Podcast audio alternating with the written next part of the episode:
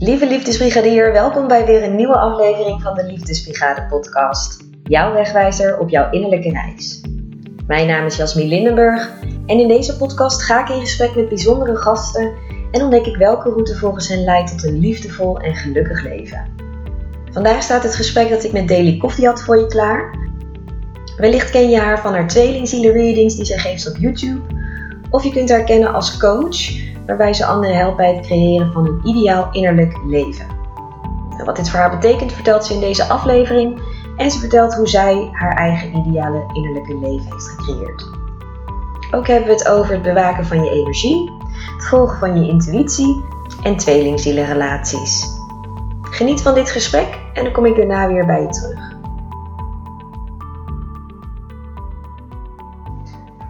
Nou, welkom Daily. Dank je, dank je. In de Liefdesbrigade podcast. Is superleuk. Leuk om je hier te hebben. Nou, goed wederzijds. Ik vind het heel leuk om hier te zijn. Voor degenen die jou nog niet kennen, stel jezelf voor. Uh, ik ben Daily Koffie, 38 jaar, uh, moeder.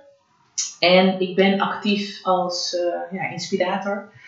Maar in het dagelijks leven ben ik coach, um, intuitive reader. Dat wil zeggen dat ik werk met tarot en orakelkaarten. In combinatie natuurlijk met mijn intuïtieve talenten en gaven. Dus ik interpreteer alles dan intuïtief. Uh, verder ben ik uh, Ho'oponopono practitioner in opleiding. En ik denk dat ik dat mijn hele leven blijf. Heb ik besloten. Want Ho'oponopono is een heel mooi Hawaiiaans vergevingsritueel. Wat echt een lifestyle ook is.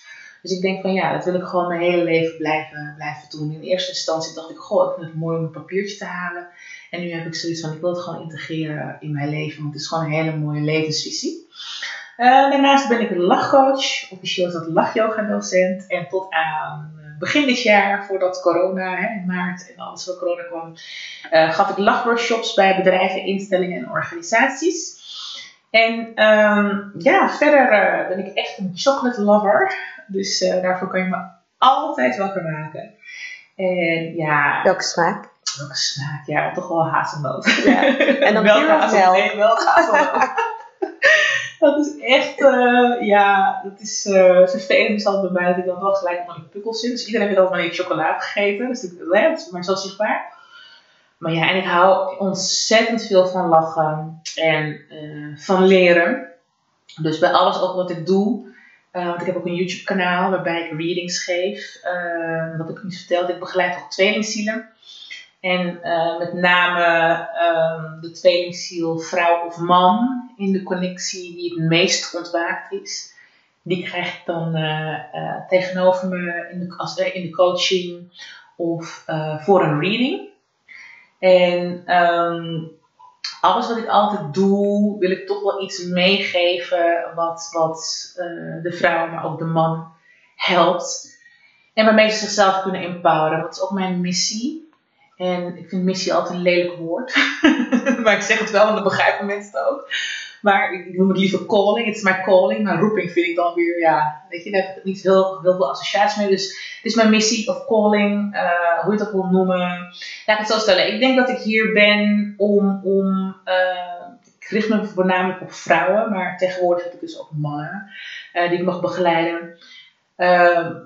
maar ik ben hier om, om de ander te helpen bij het creëren van een ideaal innerlijk leven. Dat is, zo noem ik het altijd. En... Um, het is natuurlijk een heel groot begrip, een beetje een mhm. containerbegrip. En wat, wat is nou ideaal in het leven?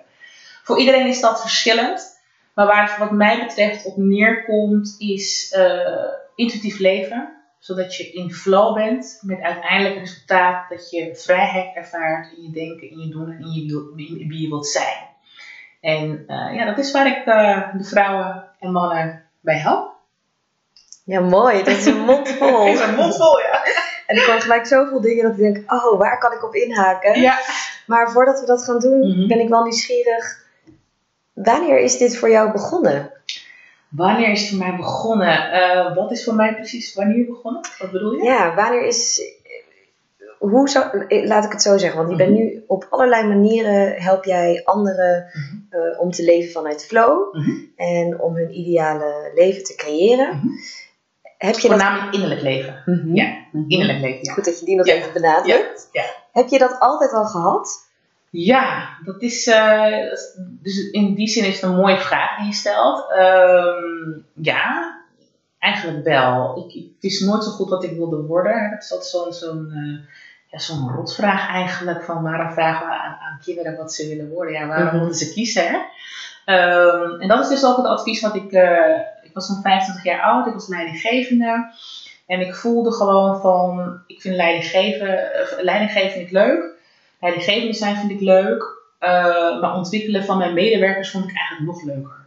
En als leidinggevende heb je natuurlijk een, een dubbele pet op. Hè? Je bent manager, eh, coach uh, nou ja, en leidinggevende. Uh, want leidinggeven is iets anders dan managen. En ik was met, voornamelijk meer bezig op een gegeven moment met het managen.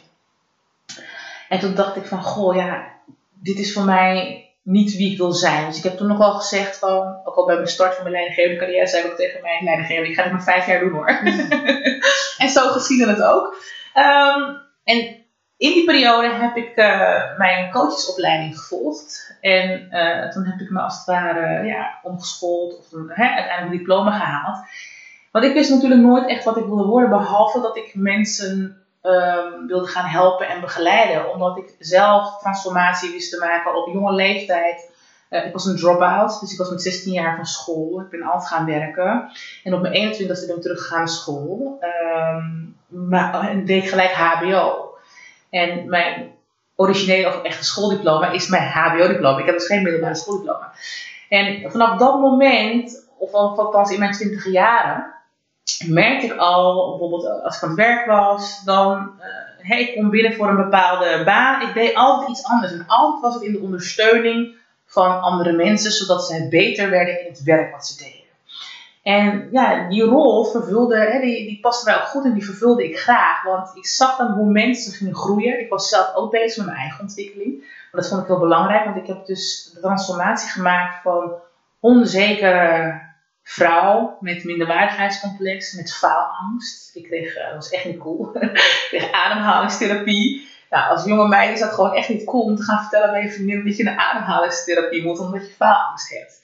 Um, en dan toch nog op zo'n leidinggevende plek terechtkomen zonder diploma. Ja, dat was voor mij al dat ik dacht van um, achteraf, want op dat moment zag ik dat helemaal niet hoor. Maar achteraf dacht ik van wauw, weet je, als je dat kunt en wilt en daarvoor gaat, dat betekent dat er in mij een drive zit. En hoe kan ik die energie aan anderen overbrengen? Dus hoe kan ik mensen helpen om ook die drive aan te boren? Want als ik het heb, dan heb jij het wel, dan heeft iedereen het. Zo denk ik dan.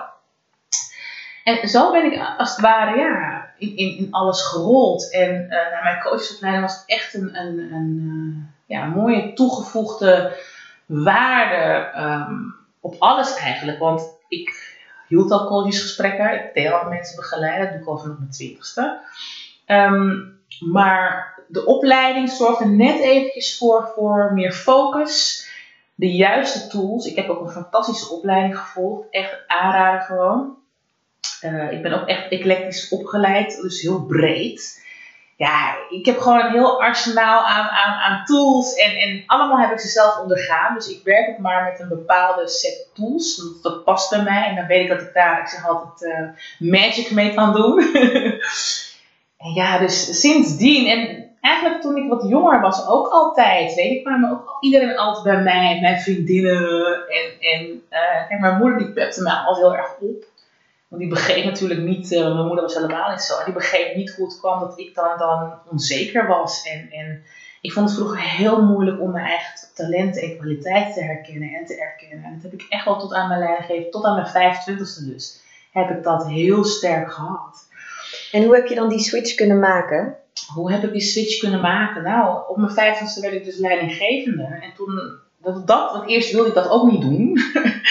Dacht ik, nee, dat ga ik niet doen, want ze gaan gehakt van me maken. En uh, ik vond de mentorrol, want ik was altijd mentor op de afdeling en, en ik was projectleider. En, nou, ik was van alles altijd. Uh, dat vond ik veiliger, want uh, als wat was, dan zei ik al, nou, dan ben je naar de leidinggevende gaan. Maar nu werd ik de leidinggevende. En ik weet nog, ik heb een goed gesprek gehad met een aantal mensen in mijn omgeving.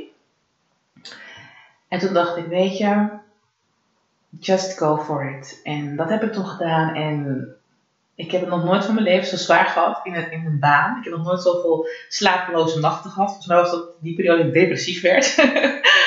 Want ik kreeg eigenlijk alles tegelijk. Ik weet niet of je dat kent, het model. Je hebt een model natuurlijk van je comfortzone. Maar als je dus, uh, dan zit je niet meer, dan ga je dus niet meer die stretch maken dat je dan uit de comfortzone gaat. Maar dan kom je in een soort van angstzone terecht. Hè? Want dan ga je echt, dan word je gewoon te veel gestretched. Ja, dit, dit is goed om hier even bij stil te staan, want ik denk dat mensen dit wel herkennen uit hun, uh, Juist. uit hun eigen ervaringen. Juist, we hebben het altijd over de comfortzone, maar ik ben even de, de naam kwijt van die zone, maar dat is een heel mooi model. Maar je, komt, hey, je gaat zo ver die stretch maken dat je eigenlijk in een soort van paniek raakt. En dus ik werd ook depressief, maar ik kon dat ook niet tonen, want ik zit in mijn, ik ben als leidinggevende. Dus ik stond, ik heb nog nooit zoveel slapeloze nachten gehad in dat jaar. Dus ik stond onder zoveel stress en spanning. Maar goed, dat was ik al gewend, want ik had faalangst. Dus ik wist al wat dat was. Ik wist al wat paniekaanvallen was. Mhm. En op dat moment dacht ik van oké, ehm, waarom doe ik dit ook alweer? En met dit bedoel je? Leiding geven. Want ik heb heel veel momenten gehad, ik, ik ga niet meer naar het werk, ik stop ermee. En nou, gelukkig had ik altijd mensen om me heen die zeiden, weet je, ga ervoor, geloof in jezelf. Toen dacht ik, waarom doe ik het ook alweer? Punt 1, ik vind dat ik, dat ik mensen hiermee kan helpen, dat ik wil een voorbeeld zijn. Punt 2, dit is de stress die ik nodig heb om afscheid te nemen van um, hè, het beeld wat ik van mezelf had gecreëerd, of neer had gezet van wie ik ben, maar wie ik helemaal niet wilde zijn. En toen dacht ik, en dat was voor mij echt de, de, de, de breakpoint of het keerpunt. Um, dat ik zoiets had van, oh goed, ik, uh, ik kan zo niet langer. Hoe ga ik het hef in eigen handen nemen? Hoe ga ik mezelf leiding geven? Hoe ga ik, het is persoonlijk leiderschap, hoe ga ik daar invulling aan geven? En toen ben ik gaan kijken naar mijn self-talk, dus de wijze waarop ik mezelf in gesprek was. Dat was echt nummer één ding wat ik ben gaan doen. En um, ik ben gaan investeren in, in, in een uh, andere innerlijke dialoog. En hoe heb je dat gedaan? Kan je dat concreet maken? Ja hoor, ik, ik kan het concreet maken. Nou ja, ik neem je gewoon mee. Op een gegeven moment ging ik echt gewoon kijken van, goed, hoe ben ik met mezelf in gesprek op de momenten dat ik het spannend vind? Hoe ben ik met mezelf in gesprek als ik thuis kom? Heb ik opbeurende gesprekken met mezelf of ben ik alleen maar kritisch geweest over alles wat niet goed is gegaan? En op een gegeven moment had ik met mezelf afgesproken dat ik s'morgens in de douche, onder de douche, onder de douche was vroeger al mijn momentje, was het tijd voor de affirmaties. Was het tijd voor uh, mezelf oppeppen. En s'avonds als ik ging slapen, en dat doe ik nog steeds, en dat geef ik echt als tip mee aan iedereen, um, probeer het eens uit. Voordat ik ga slapen, dan zeg ik altijd wat ik wil. Dus dan zeg ik, ik ga nu lekker slapen. Morgen word ik uitgerust, word ik wakker, ontspannen word ik wakker en ik heb een fantastische dag. Wat er ook op mijn pad komt, ik kan het aan. Zoiets. Ja? Dus dat begon ik dan in de avond. Dus ik, creëerde, eh, kijk nu kan ik het als proces omschrijven. Destijds deed ik maar wat. Hè? Mhm. maar, um, dus ik creëerde een ochtendroutine. Dus onder de douche zei ik de dingen tegen mezelf. Nou, ik ging ook al bidden. En s'avonds als ik ging slapen, sloot ik ook mijn dag mooi af met dingen die positief zijn. Want het enige wat ik dacht was, mijn zelftalk, mijn innerlijke dialoog mag veranderen. Ja. Dat was punt 1. Punt 2, ik was al gewend om met faalangst om te gaan. Ik was al gewend om met faalangst presentaties te geven, uh, alles. Um, mijn kracht is altijd geweest dat ik me nooit laten leiden daardoor. Dus als ik iets wilde, hoe groot het risico ook was, uh, met als gevolg dus depressiviteit en andere klachten, ik ging daar altijd voor. Dus dat was ook mijn drive. En daarnaast het feit dat ik heel veel lach. Dus plezier hebben. En uh, mijn valkuil, het niet nee durven zeggen, was ook weer toch wel mijn kwaliteit. Want zo zorgde ik ervoor dat ik heel veel dingen oppakte binnen het werk. Ik van alles. Ik zat in allerlei werkgroepen en weet ik wat allemaal. En dat zorgde er ook voor dat ik um, ja, mezelf kon leren neerzetten in verschillende situaties. Dus ik had om me heen een soort van, van ja, hoe noem je dat goed? Een, een, een, een, voor mezelf iets ontwikkeld, een soort van format. En dat was dan mijn um, houvast om zo te groeien. Daarnaast ging ik investeren in mijn mindset. En wat begon ik te doen? Is ik begon naar motivational speakers te luisteren. Zoals? Wel, in het begin luisterde ik naar Earl Nightingale. Dat is echt fantastisch. En, is een Amerikaan. Hij is, uh, hij is al heel lang geleden overleden. Zijn stem is ook echt zo zwaar. Dus Earl Nightingale. dat ik zo fantastisch. En dan krijg je wel helemaal kippenvel. Het is vroeger als je Candlelight, toch? Ja. Die man van. Candlelight, zo'n stem. Ja. Dus Earl Nightingale, ik luister natuurlijk naar Oprah, ik luister naar, naar eh, Dr. Dwayne Dyer, die is ook overleden. Ik luister naar Abraham Hicks. Daarmee ben ik in 2008 of 2009 in contact gekomen. En ehm, toen was ik al een paar jaar leidinggevend hoor. Eh, ik was in 2000, toen ben ik begonnen, volgens mij in 2000, eh, 2008 ja. 2008 ben ik gaan leiden en 2009 ja. Toen eh, begon ik naar Abraham Hicks te luisteren en de Law of Attraction. En toen kwam ik erachter dat ik altijd al met Loa werkte. Want iedereen vond dat heel bijzonder dat ik alles voor elkaar kreeg. Terwijl ik eh, eigenlijk eh paniekaanvallen, fallouts, blackouts, weet ik wat ik allemaal altijd had. Toen dacht ik, hé, hey, ik werk dus onbewust met Loa, met de Law of Attraction, beter aantrekkingskracht. Ja, ik heb zoveel mensen geluisterd. Neville Goddard, eh, Jim Rohn. Ik luister dus, zoals je hoort, veel mannen. Dat vind ik altijd fijn, de mannelijke energie. Oh ja, Robin Sharma. Hey, Eh, en van al die mensen die je dan nu opnoemt, welke heeft jou een inzicht gegeven dat echt iets heeft versneld in jouw innerlijke proces? Ik denk iedereen. Ik ben een type, ik, heb, ik ben nog nooit, weet je, ik ben nog in mijn jongere jaren, waren al die meiden fan van één boygroep. eh ik, ik ben nooit zo geweest. Five. Oh god, echt waar? Nee, ik, ik ben nooit zo, ja, Usher, maar dat was nu toen op latere leeftijd. En voetballers vond ik dan leuk. Maar ik, ik heb nooit één iemand gehad. En, ehm, dus ik luister naar mensen en ik haal er altijd uit van mezelf wat ik eruit kan halen. Dus wie daadwerkelijk iets van mij heeft, iets in gang heeft gezet, vind ik heel moeilijk. Maar wat ik wel weet is Abraham Hicks heeft mij wel. En, en ik ben even zijn naam kwijt, dat boekje As a Man Thinketh. Hoe heet hij nou? Hij heeft een boekje geschreven, heel dun boek. Echt van, ook aanraden aan iedereen die aan de slag wil gaan met de wetten aantrekkings. James Allen heet hij volgens mij. Lees het boek Man Thinketh. En het staat gratis op internet. Ben ik ook s'nachts tegengekomen tijdens mijn zoektocht.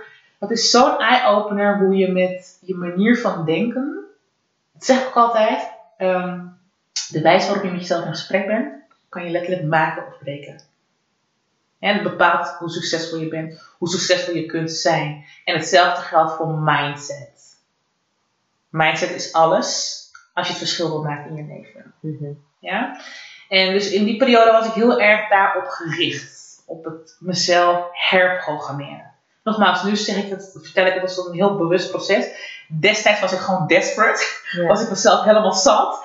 En wilde ik gewoon niet zo meer eh, leiding geven. Wilde ik gewoon echt laten zien van... ehm, ik heb die kwaliteiten en die moeten nu naar buiten komen. En nu dat ik het ook zeg zo... Op dat moment voelde het zo alsof ik iets niet goed aan het doen was. Terwijl mijn teamresultaten waren altijd top. Alles liep eigenlijk top. Alleen ik zat met mezelf Ja. in de knoop. En dat is dus waarom ik als roeping heb dat ik mensen, vooral vrouwen, wil helpen bij het creëren van een ideaal innerlijk leven. Je zelftop hoort bij jouw innerlijk leven. Je mindset hoort bij je innerlijk leven. Ehm, nu heb ik de switch gemaakt van mindset, eh zelftop, naar intuïtief hart en ziel. Hè? Dat is de laatste paar jaren. hebben. Ja. Dus destijds was ik echt, ik zeg al, de, de harde kant en nu ben ik naar de zachte kant. Het is een soort van, van masculine naar feminine energie eh, gegaan. Hè? Want ik vind mindset vind ik ook echt iets mannelijks. Werk aan je mindset en hè, hè, schouders eronder. Terwijl als je intuïtiever in het leven gaat staan en het gaat toelaten, dan zit je in een hele andere, ja, hele andere flow. ja, ik zie het ook gelijk aan je als je erover praat. Dan worden je bewegingen worden ook wat Ja. zachter en wat soepeler. Dus die Ja. flow die, die stroomt daar dan ook in door. Ja. En ja, wat, wat zou jij willen zeggen tegen iemand die nu luistert, die heel erg verlangt naar die eh, feminine energie en leven vanuit intuïtie? Ja, nou, ik, ik noemde het masculine en feminine. Sommige mensen hebben daar geen associatie mee. Dus ik, ik wil het gewoon benoemen dan als eh, een beetje de harde kant naar de zachte kant. En eh, ik heb dus, nou ja, de kwart van mijn leven misschien langer heel erg mentaal geleefd. Ik ben hoogsensitief. Uh, tot een paar jaar geleden wist ik dat niet. Niemand begreep me. Mensen zouden mij niet zo aanstellen. Uh, waarom heb je altijd die ingewikkelde dingen? je moet gewoon niet voelen. Ja. Als je tegen iemand zegt met blauwe ogen, goh, je moet gewoon bruine ogen. Of je, je, moet gewoon, of, je hebt bruine ogen. Nee, ik heb blauwe ogen. Um, dus al die, die cliché dingen heb ik gehoord. En daarnaast ben ik natuurlijk niet de, de ja, hoe ze dat meestal omschrijven, hè? de HSP. Ik weet nog dat ik allereerst daar iets over las en dacht, ja, dat ben ik helemaal niet. Weet je, iemand die heel rustig is, die helemaal niet goed om kan gaan met prikkels. En nou ja, gelukkig hebben we, Helene Aron heet ze volgens mij, heeft, een ander, heeft ook een boek geschreven daarover. En uh, via, via, via het internet zag ik dat zij ook sprak over de um, hoogsensitieve kant, maar de extraverte. Oh, high sensation seeker. Ja, de high sensation seeker, ja. ja. Dacht ik, oh ja, dat ben ik. Want ik hou van achtbaan. Ik hield van achtbaan, dus ik moeder ben niet meer. maar uh, ik hield van, ik hou nog steeds. Ik moet heel veel prikkels hebben. Mm -hmm. Um, maar goed, ik ben ook heel outgoing. Maar ik kan ook gewoon echt tegen iedereen zeggen, nou, ik ga cocoonen. En uh, jullie zien me wel weer aan het eind van mijn periode. Dus dan wil ik ook echt niemand spreken. Dus ja, dat, dat um, heeft me ook geholpen om, om wat meer te gaan omarmen dat ik gevoelig ben. En dat gevoeligheid juist een kracht is. Want als, in mijn werk als coach heb ik daar gewoon heel veel aan. Ik voel gewoon heel veel dingen goed aan. Ik check altijd wel bij de mensen. Dat zeg ik wel ook altijd tegen iedereen die hoogsensitief is, omdat je al zoveel voelt, is het heel belangrijk om uh, discernment, dus dat in, in het Nederlands, onderscheid, onderscheid te maken tussen wat van jou is en wat van de ander is, of wat van de ruimte is waar je bent. Dat kan natuurlijk ook. En hoe, hoe, hoe voel je dat verschil dan aan? Nou ja, dat is iets wat je mag trainen. Ja, want het is wel leuk dat je dit nu zo uh, benoemt, omdat ik hier nu dus in zit. Dat ik echt begin te ervaren dat bepaalde energieën die ik voel, dat die dus niet van mij zijn. En mijn opleiding tot holistisch therapeut, die helpt me daar ook heel erg bij om dat mhm. meer te ontwikkelen en daar sensitiever voor te zijn. Mhm. Maar ik voel nu dus dat ik soms bij iemand ben geweest en dat ik dan misschien me wat onrustiger voel. Of wat meer down, terwijl ik me daarvoor niet zo voelde. En dan is het opeens heel helder, hé, hey, volgens mij is dat niet van mij. Ja. Maar hoe, ja, hoe kun je daar dan mee omgaan op zo'n moment? Nou, er zijn natuurlijk verschillende manieren, verschillende scenario's, verschillende mensen. Uh, maar goed, waar het op neerkomt, dus ik vind het heel mooi dat je dat omschrijft. Um, soms overkomt het je gewoon, zeg ik dan. Ik weet niks overkomt je in het leven, maar goed, soms laat ik zo zeggen. Je staat ervoor open, je hebt je niet goed beschermd. En uh, ik heb het ook wel heel vaak nog steeds hoor. Dan ga ik ergens met mijn blij hoofd en dan kom ik naar buiten met een uh, minder blij gezicht. En dan denk ik van, het duurde maar 10 seconden, wow. um, dus, weet je, je bent constant in contact met de ander. Als empaat, als hoogsensitief persoon, of sensitief persoon, hoe je het ook wil noemen, intuïtief persoon, welke naam je het wil geven. Ook al hè, kan je jezelf niet verenigen met, met die termen, we zijn constant met elkaar in contact. Alles is energie. Dus hoe je het bent of keert, je komt altijd in verbinding met de ander. Nu is het wel zo dat wanneer je uh, bijvoorbeeld heel moe bent, of wanneer je uh, niet lekker in je vel zit, uh, of je voelt je gewoon niet fit, dat zijn bijvoorbeeld drie ehm, componenten die ervoor kunnen zorgen dat je heel snel uh, andermans energie over kunt nemen. Daarnaast heb je te maken met mensen die een hele sterke, zware energie hebben. Net zoals ruimte, uh, plaatsen, voorwerpen, die een hele zware energie kunnen dragen. En wat jij net omschreef, van, van je bent bij iemand geweest, wat, wat, er dan is gebeurd, is vaak de ander onbewust hoor, dat weten mensen niet, die tappen als het ware op hè, die tappen uit, uit, uit uh, die tappen, tappen. ik ben ook nog EFT-behandelaar, dus vandaar dat ik die tapping, tapping, maar um, die halen, die zuigen als het ware jouw energie. En wat ik altijd een heel mooi voorbeeld vind, is van, van kleine kinderen. Uh, als ze iets niet willen, dan doen ze altijd hun armen over elkaar heen. En wat mooi is, ze zetten dan de, hun armen over, precies over bij hun buik, waar de zonvlecht, de, de derde mm. chakra zit. En, en wat ik heb geleerd is dat daar vaak de energiekoorden worden gemaakt tussen jou en de ander. Dus als je voor de ander staat, is dat direct de verbinding die je maakt. Dus als de kinderen hun armen over hun heen doen, onbewust, eigenlijk zeggen ze: blijf uit mijn energie. Wow, mooi. Hè? Ja. En uh, dus als je kinderen dat ziet doen, laat ze dan ook, zeg ik altijd. Ja. Um, want daar worden vaak de verbindingen gemaakt, natuurlijk ook via het hart. Nou, weet je, maar ik heb geleerd dat daar wel in eerste instantie de sterkste verbindingen. En, hè? Um, dus ja, hoe ga je daarmee om en hoe voel je? Voelt meestal wel wat van jou is, wat niet van jou is. Vooral als het ineens omslaat. Of wat ik dan, dan bijvoorbeeld heb, uh, dan ben ik overal nergens geweest en dan kom ik thuis en heb ik me niet goed geshield. En dan begin ik te mopperen of dan hoor ik alles heel hard. Weet je, dus geluid is dan voor mij te veel. Dan weet ik al, dit is mijn grens. Dus stap 1 is denk ik om te herkennen van wat jouw grenzen zijn. En meestal kun je dat leren pas als je ze hebt overschreden. Mhm. Dus als je dat al een paar keer hebt meegemaakt, dat je dan voor jezelf gaat kijken van oké, wat zijn nou mijn grenzen? Oké, dus als ik dat en dat voel, dan betekent dat ik te ver ben gegaan. Uh, stap 2 is, is, is, of ja, ik moet stappen, niet per se stappen, maar uh, optie 2 moet ik wel noemen, is om te kijken van um, of je voor jezelf um, in kaart kunt brengen van, hè, want soms heb je mensen die, die jou gewoon heel veel energie bijzuigen. Dus dan weet je van tevoren al, als ik naar die persoon ga, mag ik wat dichter bij mezelf blijven. Mag ik wat meer in contact blijven met mijn eigen energie. En wat ik uh, doe, eigenlijk niet meer zo, zo vaak. Wat ik in het verleden deed, was een paar keer, vooral toen ik leidinggevende was, deed ik heel vaak, ging ik naar het toilet. En dan uh, ging daar staan, of ik deed het toiletpot en dan ging op het toilet zitten. En dan met mijn timer zit ik twee minuten, mijn wekker. En dan ging ik gewoon zitten en gewoon zitten met mijn ogen dicht. Want dan maakte ik contact met mijn lichaam. En dan voelde ik dus wat er aan sensaties op dat moment in mij huist. Hè? En, en um, wat er leeft. Door dat een paar keer te doen, leer je dus veel sneller herkennen wat jouw energie is en wat de energie van de ander is. Ook door meditatie, want ik mediteer ook best veel. Um, leer je hoe het voelt, of leer je wat het is om in je eigen aanwezigheid te zijn. En dan herken je ook veel sneller je eigen energie. En op een gegeven moment ga je ook veel sneller doorhebben wanneer jij energielek hebt of wanneer jij in een ruimte komt en er verandert iets in je energie. Energie is altijd heel subtiel, dat dat je intuïtie ook heel subtiel met jou communiceert.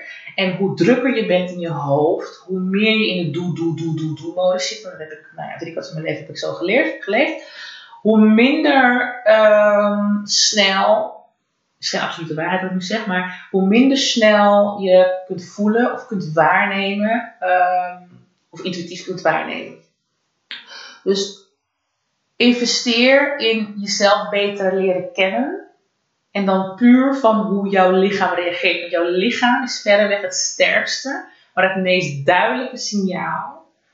Um, maar ook het meest ja, directe en oprechte signaal hoe iets bij je binnenkomt. Dus echt die sensaties die je dan op dat moment Juist, juist. Want we hebben allemaal wel eens dat je ergens komt die voelt knoop in je maag. Dan weet je eigenlijk al Go girl. Ja. Wegwezen. Dat je dan in zo'n ruimte komt waarvan je voelt, oh ze hebben net ruzie gehad. Precies. Of als iemand voor je staat en, en nou, dan voel je soms, je denkt wow. Maar aan de andere kant ook, als je dan voor iemand staat en je voelt die heerlijke sensatie in je lijf, dan weet je dat je een match hebt. Of als je heel blij wordt. Dan weet je gewoon, this is it. Hier moet ik zijn. Met jou wil ik blijven. Hè? Dan heb ik met jou. Ja, met jou moeten. Ja. dus dat was, ja, dat was echt wel. Dan voel je gewoon van er is een match. Dus jouw lichaam is altijd het verreweg uh, het meest uh, ja, um, sterke signaal. Alleen wij, ik ook hoor, doe het een paar jaar geleden, wij hebben nooit geleerd om een relatie met je lichaam op te bouwen. Ik hoorde iemand ooit uh, spreken op YouTube en dacht ik, wauw. En die meneer zegt ook van, van het is een tweeling. Hij en zijn broers zijn allebei doktoren. Um, of, nou ja, zijn broer was, die deed in de sport iets, sportarts iets, en hij was psycholoog. En hij, komt dan, hij kwam van de buitenland, weet niet welk land, en dan komt hij naar Amerika en overal zegt ze, nee, je bent nog een arts. En toen zei hij, dat is dus hoe wij zijn geconditioneerd. Als je valt, dan krijg je een pleister voor je um, wond en je krijgt een kusje erop. Niemand vraagt aan het kind van, hoe voel jij? Nou ja, misschien moeders die vragen hoe voel je en daarna gaan we weer verder. Hij zegt, niemand neemt tijd om na te gaan van wat de emotionele damage, schade is, wat op dat moment is gecreëerd. En daarnaast, wat ik net zei, ik ben een EFT-behandelaar, dus ik trek hem even nog een stukje door. Wij zitten constant in stress. Dus onze vlucht, vecht, uh, verstarren, de flight, freeze, uh? Fight, flight, fight, flight, ja. Ik kom er nog uit. Fight, flight, freeze, ja. Uh, die wordt constant geactiveerd. Maar niemand neemt even de tijd om uh, zich te ontladen. Je hebt een schrik gehad en je gaat weer verder. Dus alles wat met emoties te maken heeft en met energie, dat wordt ons niet geleerd om daar iets mee te doen. Maar als je een, hè, je hebt een wondje, gelijk pleister erop. Goed verzorgen, uh, het mag niet gaan ontsteken. Dus alles is gericht op, op, op ja, alles wat waarneembaar is en, en waar we dan hè, iets dan mee kunnen doen. Ik zeg altijd in mijn inner child coachingstrajecten die ik heb met de vrouwen, vooral tijdens mijn, mijn intakegesprekken, zeg ik altijd, um, ik zie niet precies wat er gebeurt, maar je voelt het daarna wel. Want soms hebben de vrouwen na zo'n sessie de volgende dag, dan zeg ik altijd, hou rekening mee, ja, als je morgen wakker wordt, kan het zijn dat je voelt alsof er een vrachtwagen over je heen is gereden. Want we hebben hele diepe traumatische dingen aangeraakt. Maar je praat erover en misschien denk je, nou, valt allemaal mee. Maar weet jij veel hoe diep dat in jouw emotionele, ja, emotionele lichaam zit? Hè? Dat is het lichaam wat je niet ziet, maar het is er wel. Dus wij zijn heel erg geconditioneerd in de, in de westerse wereld, gericht op dingen die we kunnen zien. Maar niemand heeft geleerd om een goede relatie op te bouwen met je lichaam en om goed te voelen wat je lijf nu aan jou wil vertellen. En als we dan kijken naar jouw eigen reis, hoe, hoe zat dat bij jou? Uh, ik heb ook heel lang dat niet gedaan. Ik heb alles genegeerd. Ik, uh, um, ja, nou dat is wel heel persoonlijk, maar ik weet nog, vroeger lag ik altijd heel vaak in bed in het weekend. En dan was ik gewoon op. En nu moet ik dat inbouwen, want ik weet, mijn lichaam heeft dat nodig, want nogmaals, ik ben sensitief. En was het dan vroeger zo dat je vaak op bed lag omdat je dan over je eigen grenzen was heen gegaan? Nee, en het weekend moest ik altijd bijkomen. En dat had te maken met, ik was leidinggevend, soms werd ik wel 50 uur in de week. S'morgens zodra ik wakker werd, dan ging ik altijd gelijk mijn e-mail. Het eerste met deze telefoon pak e-mail. Okay, of mijn laptop, e-mail. En, en altijd aan. Altijd aan. Ik stond ja. altijd aan. Ja. Want nogmaals, ik ben de high sensation seeker. Dus voor mij was het heerlijk, al die prikkels. En dan had ik als één keer in de maand, boom, weekend. Ik kon niks meer. Ja. Dat weekend was dan helemaal... En elke maand had ik dat. Oh, dus ik dacht van, oh, nou, dat zal wel goed zijn. Want ik moet bijkomen. Terwijl nu weet ik, en dat geef ik ook echt mee aan alle sensitieve lieverds die nu naar deze podcast luisteren. Wij hebben iets anders nodig. En dat is oké. Ik heb het ook eigenlijk nodig dat ik één dag in de week, dat ik lekker in mijn bed lig of ik ga niks doen. Dus niet met werk, niet met telefoon. Um, gewoon puur in mijn eigen aanwezigheid. Wat je ook doet, om op te laden. Want nogmaals, wij zijn sponsen. Wij nemen constant wat op. En iedereen verwerkt de prikkels anders. Ja. ja, terwijl je dit zegt, moet ik denken aan een paar jaar geleden. Toen liep ik zelf heel erg tegen mijn eigen hoogsensitiviteit aan. Mm-hmm.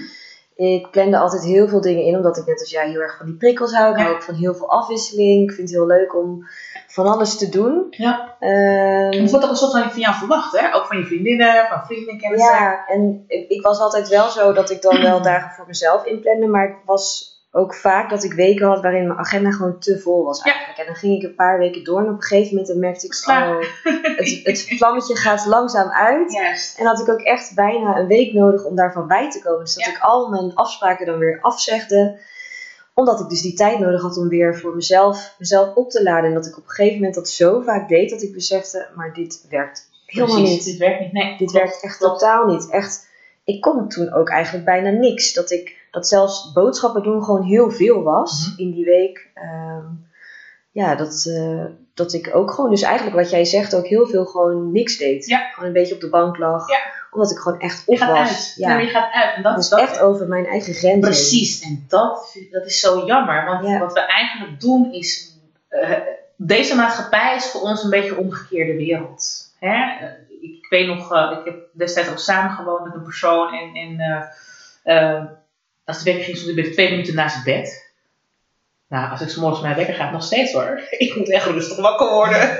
Slow start. Acclimatiseren. Van ik ben op aarde. En, en, en oké, het is al wel overdreven, maar je begrijpt wat ik bedoel. Ehm, wat hebben wij nodig? Wij hebben dat nodig. Ehm, om, hè, want, want wij, nogmaals, voor ons is het makkelijker om ook eh, te schakelen tussen de verschillende dimensies. Ten eerste. Dus je hoogsensitiviteit is echt wel een power. Wij voelen heel veel. Eh, wij moeten met name moeten energie ontladen. Dus het is heel belangrijk dat je jezelf reinigt. Ik ook, als ik mijn readings heb gehad. En ik heb de liefste, leukste klanten. Maar ook mensen met hele zware verhalen. En dus ik moet mij, na mijn sessies, moet ik me energetisch reinigen. En hoe doe je dat? Op verschillende manieren. Ik heb eh, meditaties die ik luister. En eh, ik, eh, als ik het bij mijn klanten doe bijvoorbeeld, als ik een klant bij mij is en ik doe bij haar een reinigingssessie, vind ik het altijd heerlijk om met violette licht eh, te werken. Wat is dat? Het violetkleurige licht. Violet Oh, eh, ja. kleur. Hè? Ja. Want, want energie is in principe licht, wordt uitgedrukt in kleur. Dus daarom ook de chakras. Het is voor ons allemaal heel, om dat te begrijpen. Want kleur en licht en heel wordt allemaal geassocieerd ook in, nou, als energie. Dus dan werk ik met een kleur.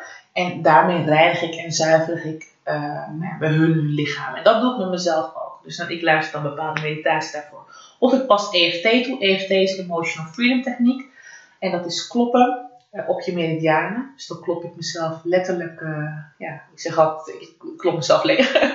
dus alle ballast eruit. En wat ik altijd doe, dat is ook een tip die ik aan iedereen mee wil, mee wil geven. Dat is nou, heel simpel. Sowieso als je uit je werk komt, trek lekker even andere kleren aan. Dus je bent buiten geweest, je neemt gewoon ballast mee. Het liefst ook je schoenen. Lekker uit in huis als niet kan. Weet je, dan niet, maar gewoon even je kleren, wisselen. En voordat je gaat slapen, neem een douche. En dat is wat ik ook al doe. En ehm, als ik nog de douche sta, ga ik eerst gewoon gewoon douchen. En dan eh, verbind ik me weer met licht. Dat is mijn protection ook.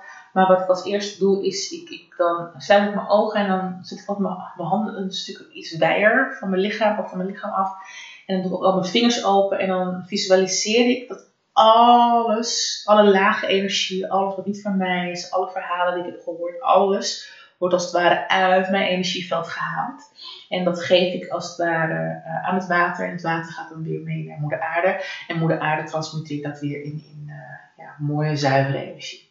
Dat is heel simpel. Ja. ja, de douche gebruik ik zelf ook altijd. Ja. Ja, en dan vooral het visualiseren dat alles wat donker is, of in ieder geval niet van jezelf is, dat Juist. door dat doucheputje zo hop, weg zo gaat. Juist, juist, Ja, en dat je het juist. loslaat. En dan voel je je ook letterlijk vries. En dan, zeker als je even koud afdoest, Ja, juist. Maar- Heel goed. kan je er weer lekker tegenaan. Kan je er weer lekker tegen. Ja. Dat doe ik s'avonds niet, want dan word ik wakker. Ja, nee, dat Dus snap dan, ik. eh, Ja. eh, dus als jij, als, als, als de luisteraar zoiets van, nou, dan word ik wakker, dan zou ik zeggen s'avonds niet. Maar zo kun je het ook in de ochtend doen als je wakker bent geworden. Maar, dus het is heel belangrijk voor ons. En slaap, ja, ik, ik, ik verkondig het altijd. Ik, ik beken, ja, ik ben ook iemand eh, die soms ook dagen te weinig slaapt. Maar dan plan ik wel altijd een dag in. Dat is dan mijn slaapdag.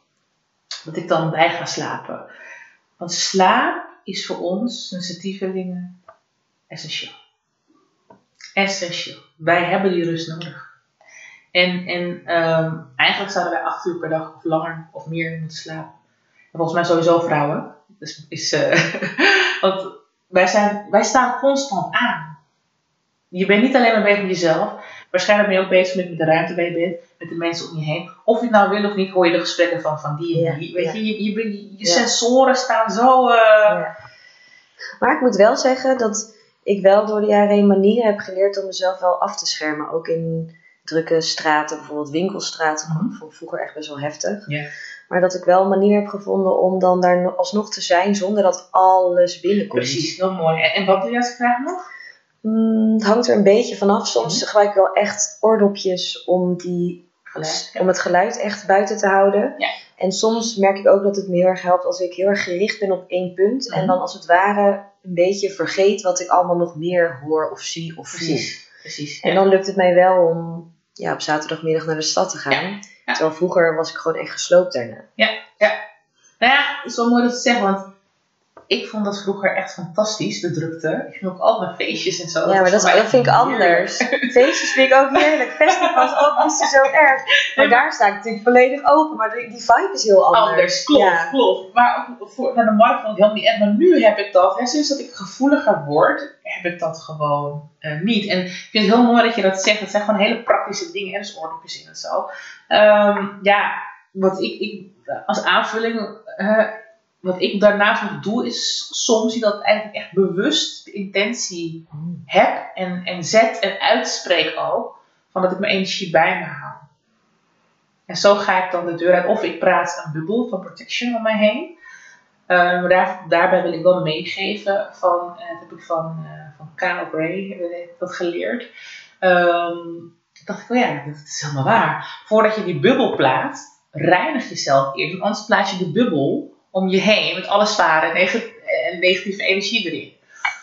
Eh, en ja, zo zijn er zoveel dingen. Stenen, edelstenen kun je gebruiken. Ja, heel veel edelstenen. Ja, wat, wat hangt er om je armen? Poef, ehm, ik ben al de naam van deze, volgens mij is het ehm, malachiet, zeg ik dat goed? Hier hangt in ieder geval citrine. Ik vind citrine al een paar maanden heel, heel fijn om te dragen. En ik heb altijd iets van zwarte me. Standaard. Dat is echt mijn steen. En wat is de werking daarvan? Dit is ook voor negatieve energieën, maar ook voor stralen. Straling van, van eh, ehm, ja, de computer, van je telefoon. Ja, maar vooral voor die negatieve, zware energie. En het helpt je om je om te aarden en te gronden. Ja, en citrine is eh, de steen van overvloed, hè? Dus eh, Fijn om die dicht bij je te hebben. ja, ja, ja, ja, ja. En volgens mij is het malachiet volgens mij. En normaal is het volgens mij groen. Ehm, ik vergeet al de naam van deze. Volgens mij is het die, ja. En, en die is ook ter bescherming en aardend. Maar ja, ik, ben echt een, een, een eh, voorheen droeg ik ook echt alleen maar tourmalijn. Want toen voelde ik echt, ik heb die protection nodig. Ik had echt een hele grote hanger tourmalijn, arm tourmalijn. Ja, en op een gegeven moment dacht ik, oké, ik heb het helemaal nu niet meer nodig. Dus ook qua stenen zo, voel Dus dat ook gewoon je, aan. ja, Ja, ja, voel gewoon aan van, van ja, wat bij je past. Ja, heel interessant allemaal. Hey, en laten we eventjes een, ehm, een nieuw onderwerp aankaarten, want daar ben ik ook wel heel nieuwsgierig naar. Ja. Want jij hebt een tijdje geleden heb jij een shift gemaakt in ehm, ja, je content, als ik het zo kan noemen. Mhm, En ook in je werk. mhm. Want je bent nu tegenwoordig veel bezig met tweelingzielen. Oh, yes, yes, de Twin Flames. Ja, ja, ja. Vertel. Dat is eigenlijk zo heel lang geleden. En ik vind dat mooi, want mensen denken dat, dat ik dat al jaren doe. Nu zit ik wel jaren in de reis. Um, alleen ik durfde daar nooit iets mee te doen, want ik vond mezelf op dat moment niet ehm, ja, ehm, stabiel genoeg. En stabiel in die zin, ik zat zelf nog in mijn rollercoaster. Toen dacht ik van ja, ik wil heel graag mensen helpen, maar ik kan mensen nu niet helpen, want ik zit zelf in mijn rollercoaster. En eigenlijk dit jaar eh, besloot ik in maart, mijn laatste optreden, ehm, als lachyoga docent op een event. En ik stond daar en ik weet, ik weet nog wat, de week ervoor dacht ik eh, van, eh, hmm, ik had twee bedrijven. Ik dacht, ja, lachbeleving heette mijn vorige bedrijf, of mijn andere bedrijf. Ik denk, het voelt gewoon niet meer, dit is niet meer waarvoor ik dit doe. Er was iets veranderd in mijn, mijn eh, ja, in het gevoel wat ik had bij wat ik aan het doen was. Dat, dat speelde al daarvoor hoor. En eh, toen kwam weer dat stemmetje, het universum, mijn intuïtie, die zegt: ga iets met de tweelingzielen doen. En, En hoe toen dacht ik: nee. Ja, dit is, dit is, ja, laten we hier even Nee. wat langer bij stilstaan. Ja. Want hoe, hoe weet je dan, is het dan intuïtie? Is het dan, ah, is het, wat, hoe? Laat ik het zo zeggen. Als ik 's morgens wakker word, ik word abrupt uit mijn slaap gehaald en zo gaat dan vaak. Het is dan 5 uur 5 of het is 5 uur of 3 uur, maakt niet uit, soms is het 6 uur. Of ik zit op de fiets en ik denk, ineens komt er een idee in mijn hoofd. Of ik sta onder de douche, of ik zit in de bus, in de tram, of ik ben aan het wandelen, of maakt niet uit waar ik ben. En het lijkt alsof ik eventjes ehm, uit eruit wordt gehaald als het ware. Dus uit mijn realiteit waar ik op dat moment zit. En er komt ineens een idee, iets of een gevoel. En het, ik zeg altijd, het lokt. Het, het klikt. En dan hoor ik het, of dan zie ik het, of dan eh, voel ik het, of dan eh, krijg ik een idee. En dan weet ik al, dit is mijn intuïtie die tot mij spreekt. Ja, en ik herken het heel erg. ik zie ook ja. Ja, want ik had bij Liefdesbrigade ook en ook met Ja. deze podcast. Ja. Dat op een gegeven moment, ja, dat dat in mij opkwam, wist ik ook gelijk Ja. in mijn hele li- lijf, dit is het, dit ga ik doen. Ja.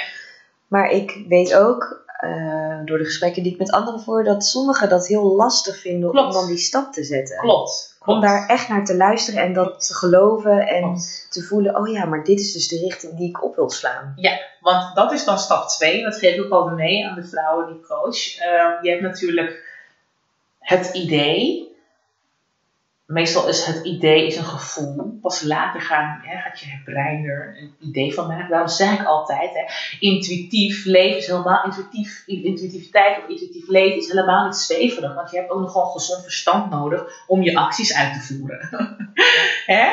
Uh, want natuurlijk word ik ook intuïtief geleid. Maar op een gegeven moment komt er ook een punt dat ik zoiets vanuit ratio moet ik een beslissing nemen. En die stappen zetten. En die stappen Ja. zetten.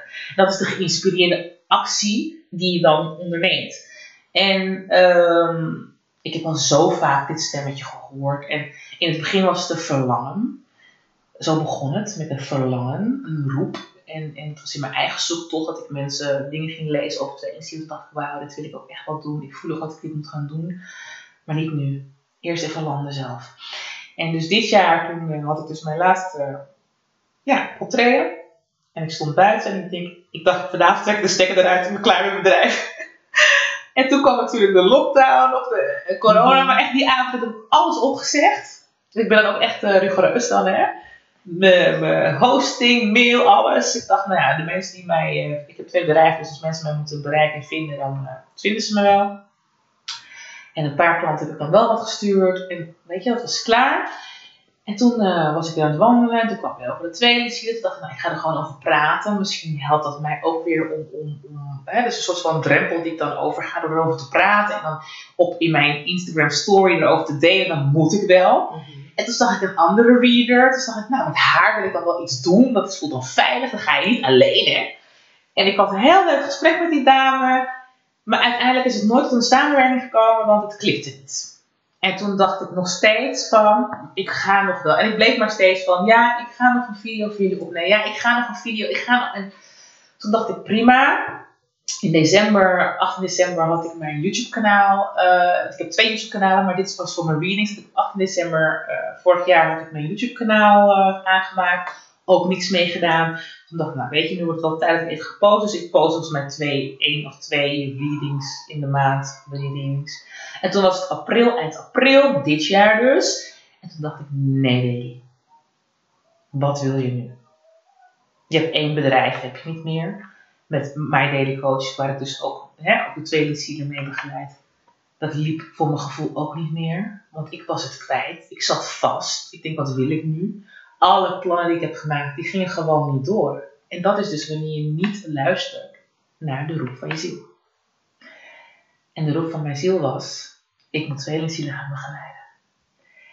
En toen was volgens mij eind mei of zo. Toen, toen nam ik mijn allereerste... Nee, toen werd ik wakker dacht ik, ik moet vandaag een tweelingzielen opnemen. Leuk hoe dat dan zo gaat. Ja, en toen dacht ik, maar wat ga ik zeggen dan? Hoe zal het dan gaan? Nee, ze krijgt niks door. Denk ik nog, oh nee, nee, nee, nee. Helemaal in paniek. En toen dacht ik, nee. Toen ben ik gaan douchen. Toen dacht ik, nee, ik ga nu opnemen. En ik ging zitten, Jasmin.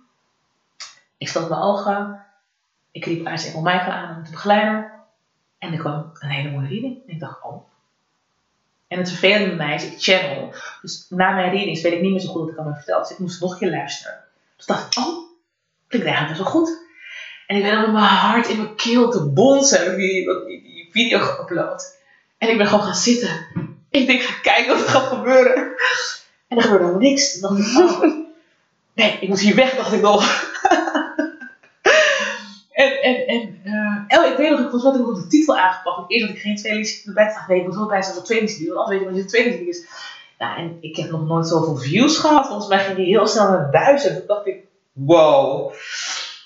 En toen kwam de volgende reading, de volgende reading. En ineens kreeg ik allemaal liefde. Oh, allemaal liefde van allemaal mensen die ik ken. Met berichtjes en appjes en bedankjes. En toen dacht ik, wauw.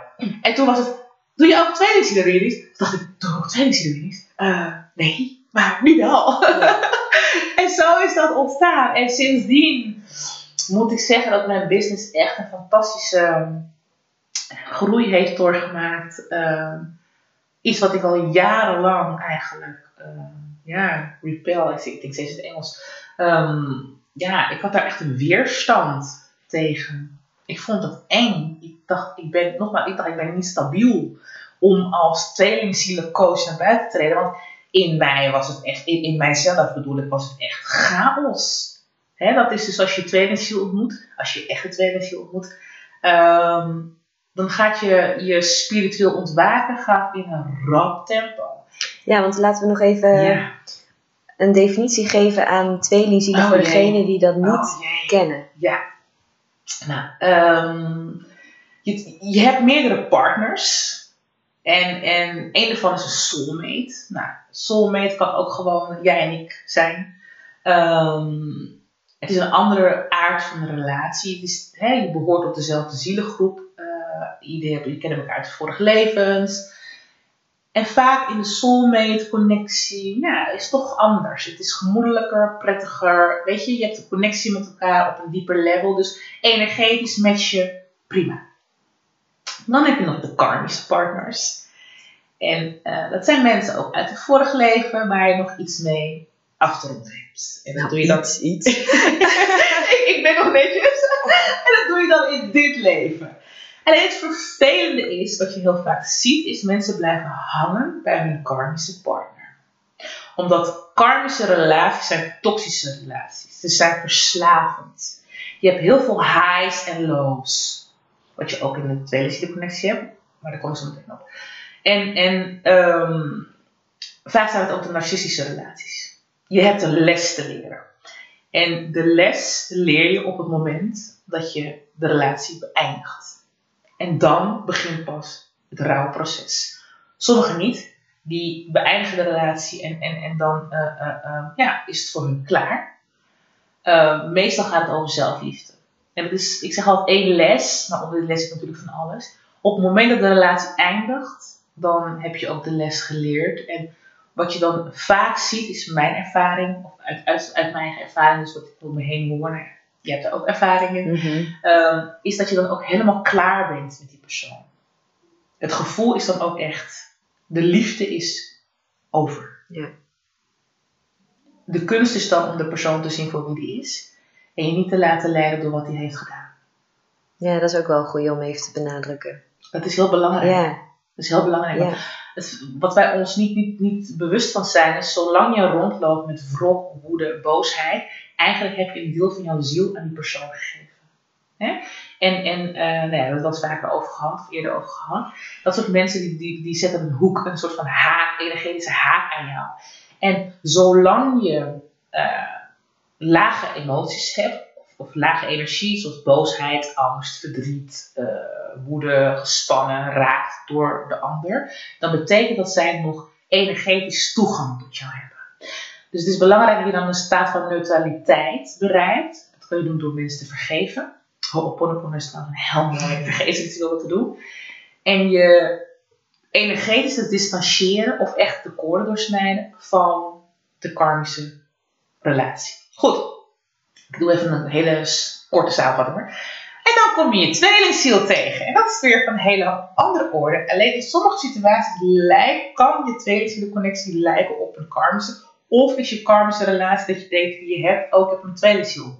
Ja, want dat laatste daar ken ik mezelf heel erg in. Ik uh, heb een karmische relatie gehad. En toen kende ik het woord karmische relatie nog niet. Mhm. Maar ik stuitte wel in mijn zoektocht Op tweelingziel. op tweelingzielen. Ja, en ik herkende mezelf er volledig in. Dus Ja. ik ben ook deels doordat ik dus geloofde dat ik in een tweelingzielenrelatie zat, Ja. ben ik veel te lang in die relatie gebleven. Omdat Yes. ik telkens dacht, ja maar dit is een tweelingzielenrelatie, dit Ja. hoort erbij. Ja. Dit is... Dit, Nee. dit, dit is gewoon hoe het is. Ja. Terwijl pas toen het uitging, nadat het heel vaak uit was gegaan, toen het definitief uit was, toen pas kwam ik op karmische relatie en dat ik ook dacht, hè, hoe kan ik, dat, hoe kan ik die term nou nooit zijn tegengekomen in die tijd? Ja. blijkbaar was dat nodig Ik voor mij zeggen, om, te leren. te leren. Juist. Mijn les was natuurlijk ook zelfliefde. Ja, ja, ja, ja, ja. Eh, om, te, om daarin te blijven, net zolang totdat ik die les had geleerd. Dus, Ja. Ja, maar dat is, mooi dat je het zegt. ik vind het wel altijd belangrijk om, als het over tweelingzielen gaat, om die disclaimer erbij te geven. Dat er Yes. dus ook zoiets bestaat als een karmische relatie. Yes. Wat lijkt, of kan lijken op een tweede Juist, relatie. ja. ja, ja, ja. Ja, toch wel mooi en sterk als je hier zit en het er zo over kunt, eh, kunt vertellen. Ja, echt wel respect, zeker. Lief. Ehm, en dan krijg je dus je tweelingziel. En ehm, als je gaat kijken naar de tweelingzielrelatie, heel veel mensen romantiseren dit, deze connectie. En, en natuurlijk, het is fantastisch. dat zeg ik je gewoon eerlijk bij. Het is ook fantastisch. Ehm, heel veel mensen willen ook hun tweelingziel ontmoeten.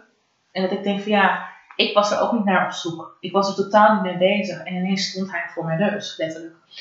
En het verschil tussen een karmische en een, een, een soulmate en een tweelingziel, allereerst is, eh, je bent altijd met elkaar verbonden. Altijd. Er komt geen einde aan deze connectie. Een soulmate heeft een houdbaarheid. Een karmische partner heeft ook een houdbaarheid. Die tweelingziel niet. Nu zijn er verschillende theorieën over hoe tweelingzielen zijn ontstaan. Ik zeg altijd, ik ga mijn vinger daar niet aan branden, want ik was er niet bij. Verstandig. ik was er niet bij. maar ik geloof er wel in dat jij en je tweelingziel energetisch 100% matchen. Dus of, of, of ze nou uit, uit één eicel of, of cel zijn gemaakt, of uit één vlam, hoe ze het ook omschrijven, I don't care. Wat ik wel weet uit eigen ervaring is, er is met niemand anders met wie je zo matcht. Daarnaast, wat je niet mag vergeten is, het is een spirituele connectie. En dat vergeet, denk ik, heel veel mensen. Dus op energetisch en spiritueel niveau, hè, hier leven wij in, in de derde dimensie, noemen ze dat. Onze realiteit zoals je die ziet. Maar je hebt ook nog een vierde dimensie, een vijfde dimensie en hoger. Dus in alle hogere dimensies ben je altijd al samen. Dualiteit bestaat niet. Gescheidenheid bestaat niet. Het feit dat jouw tweelingziel jou nu niet ziet staan, of hij zit in een relatie, zeg hij wat over zij zijn, of die zit op de andere kant van de wereld, dat maakt in principe niet uit, want in spirit, you are one. Nu is er ook nog eens de theorie dat de ene tweelingziel draagt de vrouwelijke energie, de andere tweelingziel draagt de mannelijke energie. Mijn persoonlijke mening is dat dat echt onzin is. Ik ben van mening, ook als je de dingen die je leest, ook over nou ja, de, de grote leiders, noem ik het altijd. Ik hou van Sadhguru bijvoorbeeld. Eh, en zo heb je nog meer Muji en, en weet ik veel allemaal wie je allemaal hebt. Eh, als je hen hoort praten, praten ze allemaal over your soul as a perfect being, volmaakt. Als ik zelf denk aan, aan mijn contact met, met, met, nou ja, ik noem dan de grotere macht, eh, de creator, met het universum, maar gewoon ook wie ik in essentie ben, ga ik er 100% van uit dat ik volmaakt ben. Dus hoe kan het zijn dat ik op aarde ben gekomen en er zit in mij maar één deel van de yin-yang, de Ja. animus of zoals we dat noemen, en iemand anders zou, dus dat betekent dat ik mijn hele leven op zoek moet zijn naar iemand anders om mij aan te vullen. En dit is niet alleen in tweelingzielen, maar dit is in het algemeen het beeld wat mensen van een relatie hebben. Dat je niet compleet bent Zonder zonder de de ander. ander. En yes, thank you. Ik wil je bijna high five geven. Het is echt een high five. Eh, double five, met twee handen is dit. Ehm, precies. Dus ik geloof daar niet in. Ik vind het echt zo onzin. Want Ja, ik ook. in principe wat je doet is je geeft gewoon ehm, je eigen verantwoordelijkheid, jouw creatiekracht, geef je uit handen. En dat is ook heel 3D. Hè? Dat is de, er zijn bepaalde fases van ontwaken. En, en eh, de eerste fase is victim, victim eh, consciousness. En dat is dus wat de meeste mensen, hè, en begrijp me niet verkeerd, ik heb niks tegen die mensen, want ik, ik heb daar ook eh, af en toe last van. Hè, want soms we schakelen tussen de verschillende bewust, ons bewustzijn, staten van bewustzijn. Maar dat is echt slachtofferdenken. Mhm. En ehm, dat iemand anders jou dus moet completen. Dus iemand anders hè, helpt jou om volmaakt te zijn. Ik geloof daar niet in. Waar ik wel in geloof is dat we allemaal de mannelijke en de vrouwelijke energie in ons dragen. En eh, je tweelingziel, hè, die heeft dan een iets sterkere mannelijke energie. vaak. En jij hebt dan de iets sterker vrouwelijke energie in jou.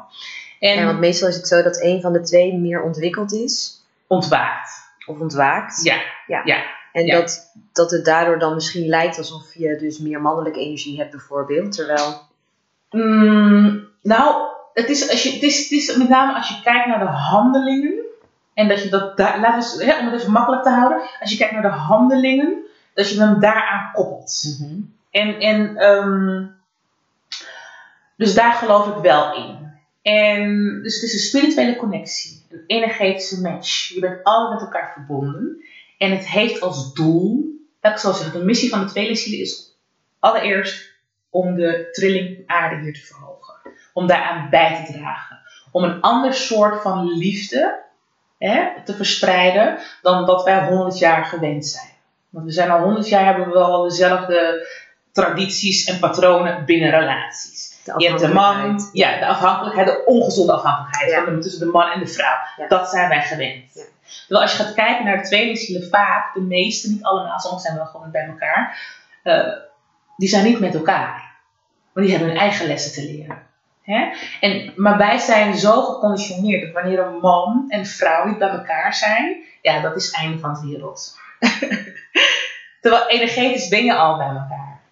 En jouw tweelingziel, wat, wat ook het verschil is met je tweelingziel, eh, bijvoorbeeld de karmische partner heb je dan de les. De les eindigt op het moment dat de relatie eindigt, dan heb je de les geleerd. Bij tweelingzielen is het een ongoing process. Want je tweelingziel triggert bij jou, net als je bij hem of haar het ook triggert, alles wat aan jou onzuiver is, wat gebaseerd is op conditionering, wat niks te maken heeft met volmaaktheid. Nou, dat is een hele mond vol. en daar mag je aan werken. Dat is waar je aan mag werken. En ik denk dat het goed is om dan te benadrukken dat dat dus de werking is van een tweelingzielenrelatie. Dat het niet gaat om die union waar je dan zo naar verlangt. Je bent dan een union. Precies. Ja. Maar dat, het, dat je beseft dat die relatie een, een middel is om dus jezelf te kleren en om alles los te laten wat, ja. wat je niet dient, wat niet zuiver en licht is. Ja, want ehm, als je gaat kijken naar de hogere dimensies, dan is het energetisch een prachtige match. Alleen wij zijn hier op aarde. En op aarde heb je ook een, een, een frequentie aan energie, een trillingsfrequentie dat je bijdraagt. En wat je heel veel ziet in de tweelingziele connectie, eh, vaak zijn het mannen, of niet altijd, die rennen weg voor de connectie. Want hoe zijn de westerse mannen voornamelijk opgevoed? Niet allemaal, maar de meeste. Niet voelen, je moet ook met je carrière bezig zijn. En eh, het meisje komt later, geld komt. Hè? Je moet status hebben, allemaal heel 3D. Status, macht, controle, eh, heel veel materialistische dingen. Boom, that's it. En wij vrouwen worden opgevoed, en daar kon ik me altijd zo druk op maken. Ehm, als je gaat kijken naar de sprookjes, waarom moet een man ons komen redden? Waarom moet ik mijn schoentje verliezen? Ja. Waarom moet ik liggen wachten tot iemand me kon zoenen? Zo worden wij, nee, ja, maar zo Ja. worden wij geconditioneerd. En de mannen worden geconditioneerd als de Hercules. En eh, nou, wat ik wel mooi vond, vroeger had je Sheila en He-Man. Ik weet niet of jullie dat kennen. En dan heb je nog Xena eh, en Wonder Woman, thank God. En, eh, Catwoman. Maar goed, de mannen worden neergezet. Hè? Het is heel archetyperisch. De archetyperingen, die, die, ja, de archetyperingen die, die in ons zitten en waarmee wij opgroeien. Dat is hoe wij onze relaties beleven en aangaan. En de tweede zielenconnectie laat je zien dat er ook een hele andere manier van liefhebben is. Dat je eerst, en dat is dus de allereerste, dus, dus een spirituele connectie, eh, energetische connectie. Daarnaast ben je hier om samen bij te dragen aan een andere wereld, een nieuwe wereld, dus om, om de trilling te verhogen. En in principe gaat daarmee hand in hand zelfliefde. Dus je mag eerst van jezelf gaan houden. En dat is ook de reden waarom heel veel van ons, ik ook hoor, je verlies je helemaal in die connectie. Want je voelt de liefde. En wat wij vrouwen dan gaan doen, is wij gaan heel mannelijk gedragen. Wij gaan jagen, we gaan claimen, we moeten hem hebben. En dat doen we uit, hè, uit angst, hebben wij de verlatingsangst. Ze zeggen niet die, die termen, dat kent iedereen wel, de runner en de chaser. Nou ben ik geen fan van die termen, maar om het nu even makkelijker te maken. Dus wij gaan rennen en jagen en we willen de man claimen. En de man gaat heel hard wegrennen of vrouw. Waarom? Alles is energie. Dus de ander voelt needy. De ander voelt een behoeftig persoon. Stel jezelf eens de vraag, als het niet je tweelingziel was en je zou iemand ontmoeten en die persoon gaat je constant claimen, constant appjes sturen, constant wil die persoon bij dan denk je ook van, wat moet hij nou van, toch? Irritant. Ja, vet Ja. Maar je doet het wel. Ik heb het ook gedaan. Dat ik dacht, wat is dit? Waarom doe ik dit? Ja. Je gaat zo op in de energie. En ik denk niet ook eh, luisteraars die geen tweelingziel ervaring hebben, dat zij zich hier ook in zullen herkennen. Natuurlijk, want Ja. dat is de codependency. Dat is die ongezonde afhankelijkheid. Omdat je dus niet voldoende A, hebt geleerd om in je eigen aanwezigheid te zijn. B, eh, jezelf te voelen en dicht bij jezelf te blijven. En C, dat is ook in de Inner Child Coaching trajecten. Bijna iedereen heeft papa en mama trauma. Dus we gaan het zoeken in de relatie. Ja. Met de mensen om je heen. Bijna iedereen heeft mama of papa trauma. Soms heb ik dames die ik begeleid en die zeggen eerst al nee, maar ik heb een goede jeugd gehad. En dan hebben ze een goede jeugd gehad, maar op emotioneel vlak kon één van de ouders er niet zijn, of beide ouders konden niet zijn. Soms heb ik mensen gedaan die, die ouders waren alleen maar positief en negatief mocht niet bestaan. Ja, dat, dan zit dus ook al iets niet goed. Snap je? Ja. Of het kind krijgt alles, maar het kind krijgt niet een luisterend, echt een luisterend oor. Of de diepgang die het nodig heeft. Ja. En andere mensen, zoals ik, ja, die, die, worden, die groeien op zonder vader. Dus dan mist er al, het ontbreekt er al iets in mijn, mijn, mijn opgroeien. En je tweelingziel, die is er om jou te spiegelen. De tweelingziel helpt jou om je sneller eh, spiritueel te ontwaken. Ik heb Dark Night of the Soul, Dark Night of the Soul, Dark Night achter elkaar gehad toen ik nadat ik hem had ontmoet. Mijn hele leven veranderde completely. En het mooie wat ik vond, is ineens waren al mijn intuïtieve talenten en gaven, die ik nu ook gebruik. Mensen vragen altijd, ben je helder helder voelen? Zeg ik wel, "Nou, maakt het wat uit wat ik ben? Mij maakt niet uit. Ik snap dat we allemaal een labeltje aan willen hangen. Ik krijg beelden door, ik hoor dingen, ik voel dingen. Ja, wat ben ik dan? Ik ben van alles dan, toch? Maar soms krijg ik ook visioenen, voorspellende dromen, niet altijd. Hoeft ook niet, want het komt tot mij wanneer ik dat nodig heb. In mijn werk heb ik het altijd. Dan zit ik en dan begin ik. Als ik ga channelen, ga readen, dan zit ik en dan ga ik channelen. Maar sinds ik hem ontmoet, was alles ineens aan.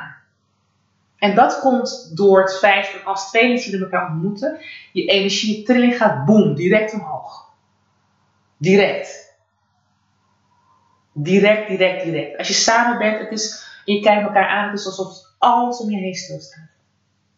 De seksuele aantrekkracht, ja, die, ik ga gewoon heel eerlijk over zeggen, die is ook heel groot. Die is heel sterk. Je hebt echt zo'n magnetische. Maar ja, je weet, soms gaan magneten ook wel tegen elkaar ketsen. En dat gebeurt dus ook. En dat is dan nodig zodat je in die tijd van afstand van elkaar kunt werken aan je eigen stukken die dan zijn opgekomen. Ja, en dan wil ik wel een, een, een, een kanttekening bij plaatsen. Eh, als jij en je tweelingziel al verder ontwikkeld zijn, zou het kunnen zijn dat je het gewoon met elkaar in een relatie kunt hebben. Dat je dan bij elkaar in een relatie zit en dan ook aan jezelf werkt. Maar de meeste van ons hebben dat niet. Die hebben echt de tijd nodig om afstand te nemen. Want wij gaan zo op in elkaar. Je bent echt, echt waar.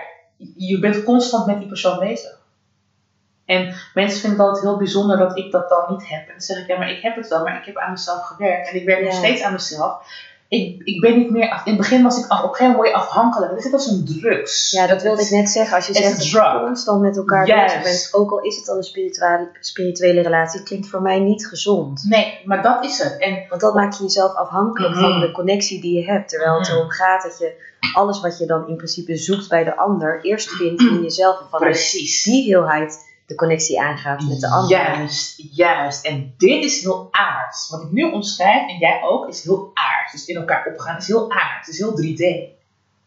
Het is heel aards. Want volgens de aardse normen en waarden, en dat is ook ego. Want je ego, die wil dat je controle hebt. Die wil dat dat, gaat zoals jij wilt. Die wil, die wil dat de persoon constant met jou bezig is. Dat die, die persoon moet bewijzen dat die persoon van je houdt. Eigenlijk alleen maar om je allerdiepste angst, die meestal komt uit je kindertijd, Juist. Angsten. angsten, ja, te, te, te, te temperen. Ja, te ja. temperen. Dat is wat je doet. Ja. En heel veel mensen begrijpen dat gewoon niet. Of ze zijn er niet aan toe om het te begrijpen. In het begin begreep ik het ook niet. In het begin zat ik ook echt in de victim consciousness. In de slachtofferbewustzijn van... Waarom overkomt mij dit? Waarom gebeurt... Waarom... wa- Mm. En op een gegeven moment alleen maar schiet een beetje staan door... God, dat ik hem uit mijn leven wilde hebben. Dit wilde ik niet. En naarmate de tijd vorderde, ik dacht, zo wil ik niet verder gaan. Op een gegeven moment deed ik allemaal niks meer. Ehm, was ik mijn passie kwijt? Eh, was ik doelloos? Had ik geen energie? Alleen maar dark night of the soul, dark night of the. En dan gaat je leven gewoon echt gewoon niet oké. Weet je, alles wordt als het ware, alles staat in discussie. En toen ben ik gaan denken, goh, ik ben coach. Ja, nou, wat is een coach? Dus ik ging naar mezelf werken. Toen dacht ik, ik ben niet alleen maar coach. Ik ben ook iemand die, die heel leergierig is. En ik hou van mensen opliften. Ik hou van inspireren. Dus ik ga mezelf opliften en inspireren. En toen dacht ik van, goh, ik ga me verdiepen in deze connectie. Dus dat ben ik ook gaan doen. En op een gegeven moment dacht ik ook van, ik wil niks meer weten over deze connectie. Ik, heb genoeg informatie. Weet je, zo ben ik dan ook weer. En toen ben ik aan mezelf gaan werken. Toen ben ik mijn angsten aan gaan kijken. En nog steeds moet ik dat doen. Want ik zeg altijd, er is altijd next level na next level na next level. Want als ziel ben je oneindig potentieel. En in je tweede zielenconnectie groei je ook alleen maar. Alleen helaas blijven heel veel van ons hangen op het stuk van hij of zij is niet met mij. Hij of zij negeert mij. Hij of zij wil niet met mij zijn. Hij of zij heeft een relatie. Hij, weet je, dat is heel aards. Terwijl het heeft een functie. En dan is het fijn als er coaches zijn zoals jij, die dat kunnen terugspiegelen. Wat gebeurt er nu bij jou? Ja. Ja. Nou, kijk, weet je, ik zeg ook altijd mijn readings. Hè, ik, ik doe, mijn readings zijn tweeledig. Ik weet, net als iedereen, we hebben allemaal aardse behoeften. Dus daarin voorzie ik met mijn readings. Zodat mensen, ik krijg altijd zoveel berichtjes dat ik een stukje houvast geef, inzicht geef. Eh, maar soms is het ook fijn om te horen van, wat gebeurt er nou in het leven van mijn tweelingziel. Ik heb niets voor niets die talenten gekregen. Ja? Ik ben er heel dankbaar voor. Dus die gebruik ik ook. Aan de andere kant geef ik ook wel weer in mijn readings mee. Een stukje coaching, een stukje begeleiding, zodat mensen aan zichzelf kunnen werken en het maximale uit deze connectie kunnen halen. Want als je dan samenkomt met je tweelingziel, dat het niet is, dat je niet iemand bent die oude wonden en oud zeer weer gaat projecteren op de ander. En ook al zou je niet met je tweelingziel eh, direct bij elkaar komen, je krijgt bijvoorbeeld een volgende relatie, dat je een partner aantrekt die niet weer jou in de codependency afhankelijk plaatst, maar dat je iemand uitzoekt waarmee je een gezonde relatie kunt hebben. Die trek je dan aan. Dus zo wil ik toch een soort van, van ja, medium, of medium niet, wat een, eh, nee, platform, laat ik zo zeggen. Een platform wil ik bieden voor de vrouwen en mannen, waarbij ik en deels voorzie in de aardse behoeften door ze inzicht te geven, maar ook deels voorzie in, in, in eh, het eh, bovennatuurlijke, dat ze echt op zielsniveau in, in, in als persoon gaan groeien.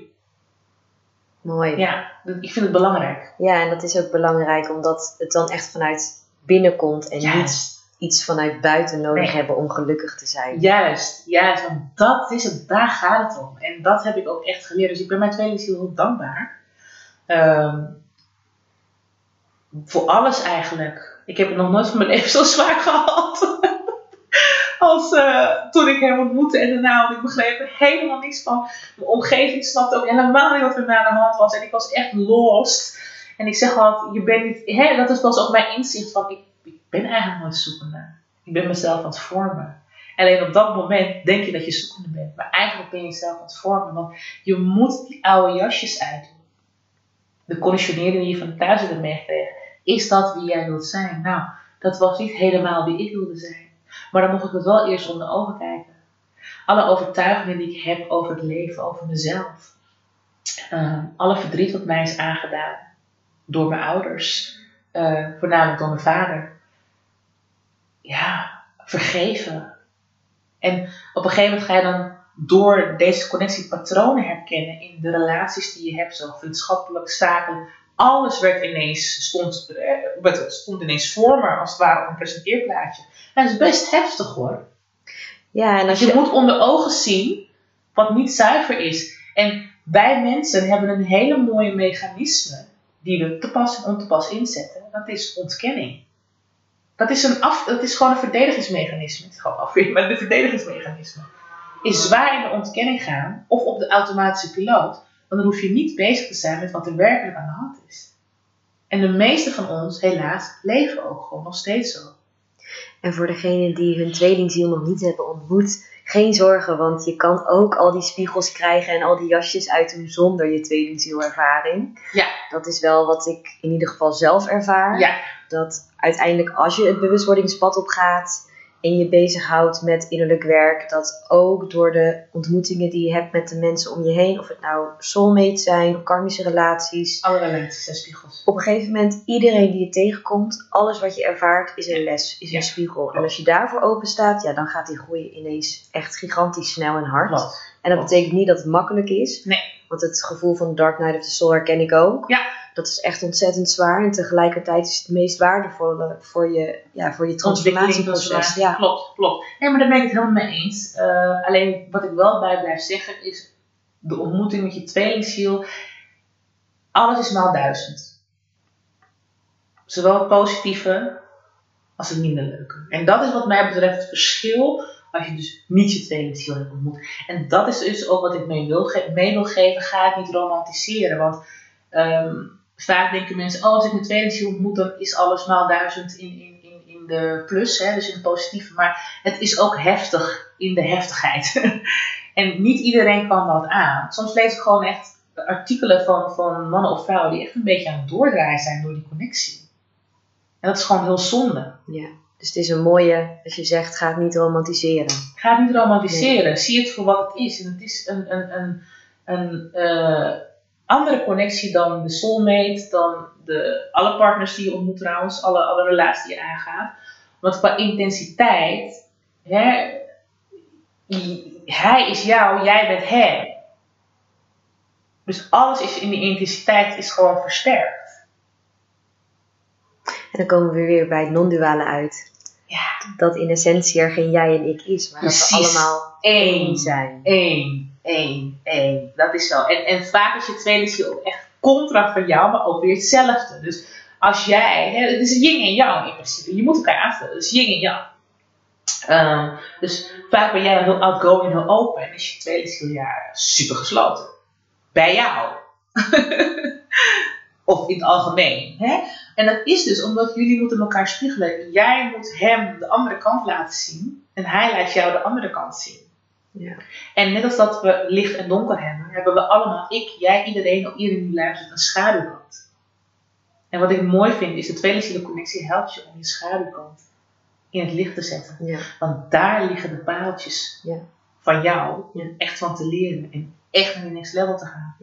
Ja, je hebt dat donker, die schaduw heb je nodig om bij het licht te komen. Ja, maar wel bizar ook voor jou als je dan, dat je dan erachter komt van, goh, ik lees over tweelingzielen en het is een karmische partner. Lijkt me ook best wel schokkend eigenlijk. Alsof je ontwaakt, ineens, hé, hey, je was aan het ontwaken en ontwaakt je weer of zo. Dat lijkt me ook heftig.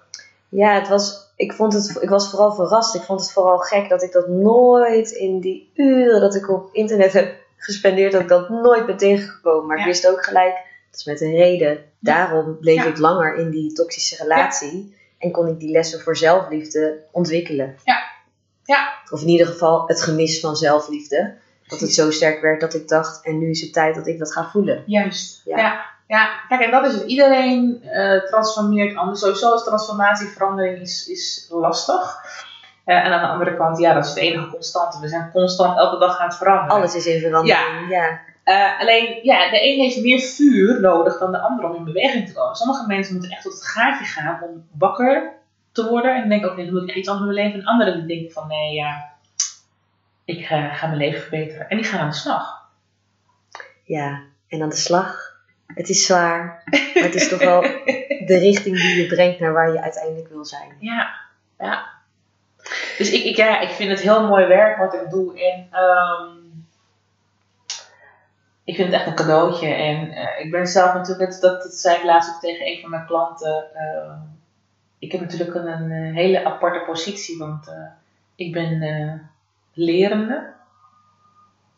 En hè, terwijl ik aan het lerende ben, ben ik anderen aan het leren. Maar dat zijn we allemaal. En eh, Toch? Iedereen is altijd lerende. Wij zijn zowel leraar als leerling tegelijk. Precies. En, en, en, ehm, en aan de andere kant heb ik het idee dat ik net aan het begin sta.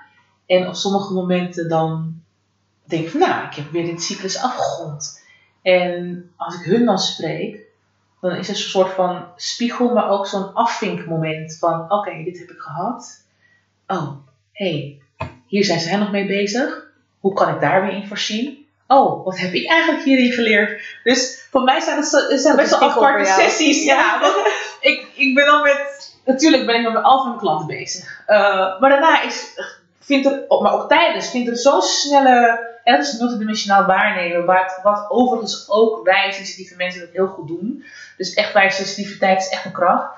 Uh, er gebeurt zoveel tegelijkertijd. En dus voor mij, ik heb het ook echt wel nodig dat ik elke dag kan journalen. Uh, dat ik natuurlijk zelfreflecties hou. En af en toe gewoon stilstaan van met wat ben ik nu allemaal aan het doen. Want ja, ik, nogmaals, ik, ik, zit in een aparte positie. Er gebeuren zoveel dingen. Soms praat ik met, met, met mensen en dan denk ik, oh, dan herken ik dat bijvoorbeeld bij mijn kind. En dan krijg ik dus antwoord via een klant. En dat vind ik zo bijzonder. En dan denk ik van ja, dit, dit, zo wil ik in het leven staan. Dit is mijn werk. Het is niet eens werk. Ik zie het niet eens als werk. Maar dit is mijn roeping, uh, mijn calling. Mooi.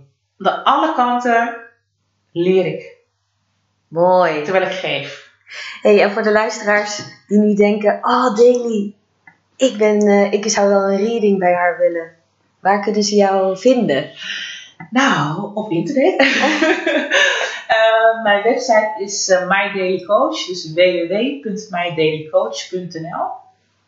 Uh, daarnaast ben ik erg actief op Instagram onder de naam My Daily Coach. Allemaal elkaar vast. Ja. Op YouTube heb ik mijn YouTube kanaal onder mijn naam Daily Coffee. Graag met IE op het eind. Ik zeg altijd, ik ben niet om te drinken. Gewoon C-O-F-F-I-E. Dus Hollandse koffie met een IE. met een C, met een C. Hollandse koffie met een C. Oh, leuk. Met mijn naam kan je zoveel dingen doen. Uh, dus Daily Coffee. En um, ja, bij Daily Coach. Daarnaast heb ik voor de tweede zielen ben ik nu een hele mooie community aan het opzetten op Facebook. Het is een besloten uh, groep. Want ik merk, uh, ik krijg best wel veel mailtjes ook van, van mensen met vragen. En natuurlijk, ik heb niet alle wijsheid in pacht en samen weten we meer. Dus ik heb een community heb ik, uh, opgezet, die is nu aan het groeien. Volgens mij heb ik nu iets, van, iets meer dan over de 200 leden. En we zijn in september begonnen, dus het gaat lekker. En uh, dus als je daar aan toegevoegd wil worden, wees welkom. En ja, zoek ons op of stuur mij een mailtje of via Instagram, via mijn link in bio kom je ook bij de link om naar de community te gaan. Dus zo kunnen mensen mij vinden. Ja. Leuk. Nou, je hebt ontzettend veel gedeeld en verteld tijdens deze aflevering. Dus ik kan me voorstellen dat, dat er veel luisteraars zijn die nu heel nieuwsgierig naar je zijn geworden. En als ja. ik het zo hoor, dan kun je ze ook zeker helpen met de dingen waar ze nu mee bezig zijn. Nou, dank je wel daarvoor. En ik vind het nogmaals heel fijn dat je hier mocht zijn. En uh, over mijn passie mocht praten. En uh, ja, dank je wel ook voor de waardevolle vragen. En ja, mensen zijn altijd welkom. Ja, als je intentie uh, is om, om verder te groeien en, en uh, hè, wat meer te weten te komen voor jezelf. Vooral als je in de tweede zit. En nogmaals, het kan heel ingewikkeld zijn. Er is zoveel informatie. Dus ja, wees vooral welkom. Goed, dan mijn allerlaatste vraag. Oh jee. wat betekent zelfliefde voor jou?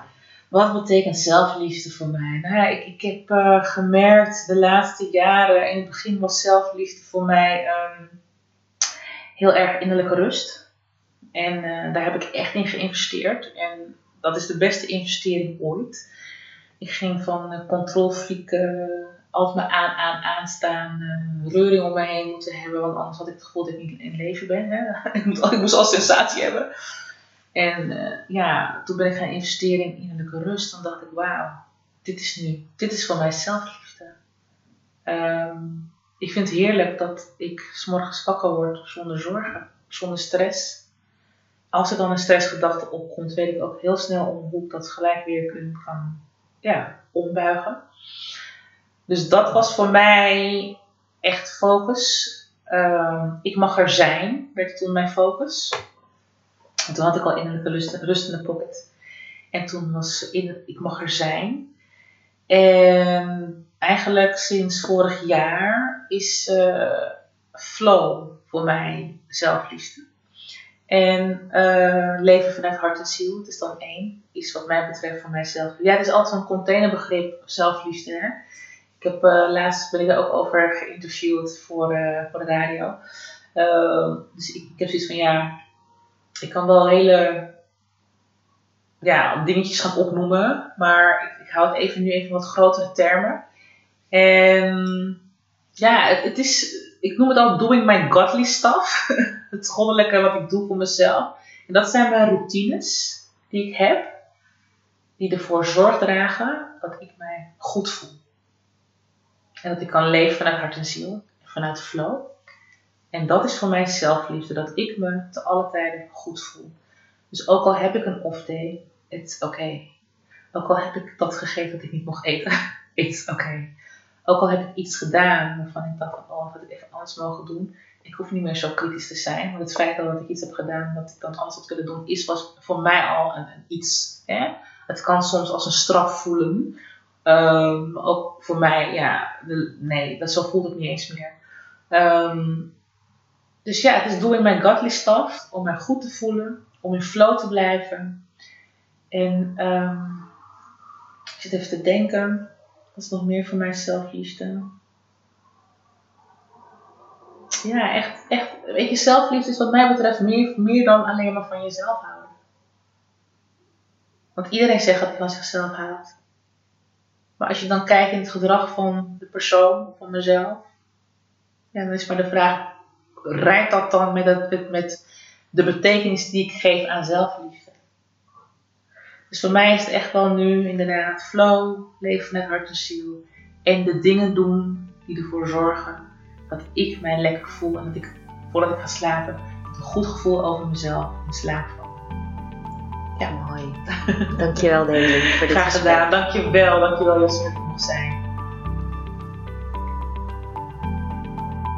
Hiermee zijn we aan het einde van deze aflevering gekomen en nu hoor ik graag van jou. Ik ben benieuwd welk inzicht jij uit deze aflevering hebt gehaald en welke eerste stap jij kunt zetten om dit inzicht te integreren in je leven. Laat het me weten in een persoonlijk berichtje op Instagram de Liefdesbrigade of ga erover in gesprek met andere liefdesbrigadiers in de comments. En vond je deze aflevering leuk? Abonneer je dan nu op deze podcast, laat een fijne review achter en deel hem met je omgeving. Zo help jij de zichtbaarheid van de Liefdesbrigade te vergroten. Dankjewel voor het luisteren. Laten we samen de wereld lichter maken en liefde verspreiden door liefde te zijn.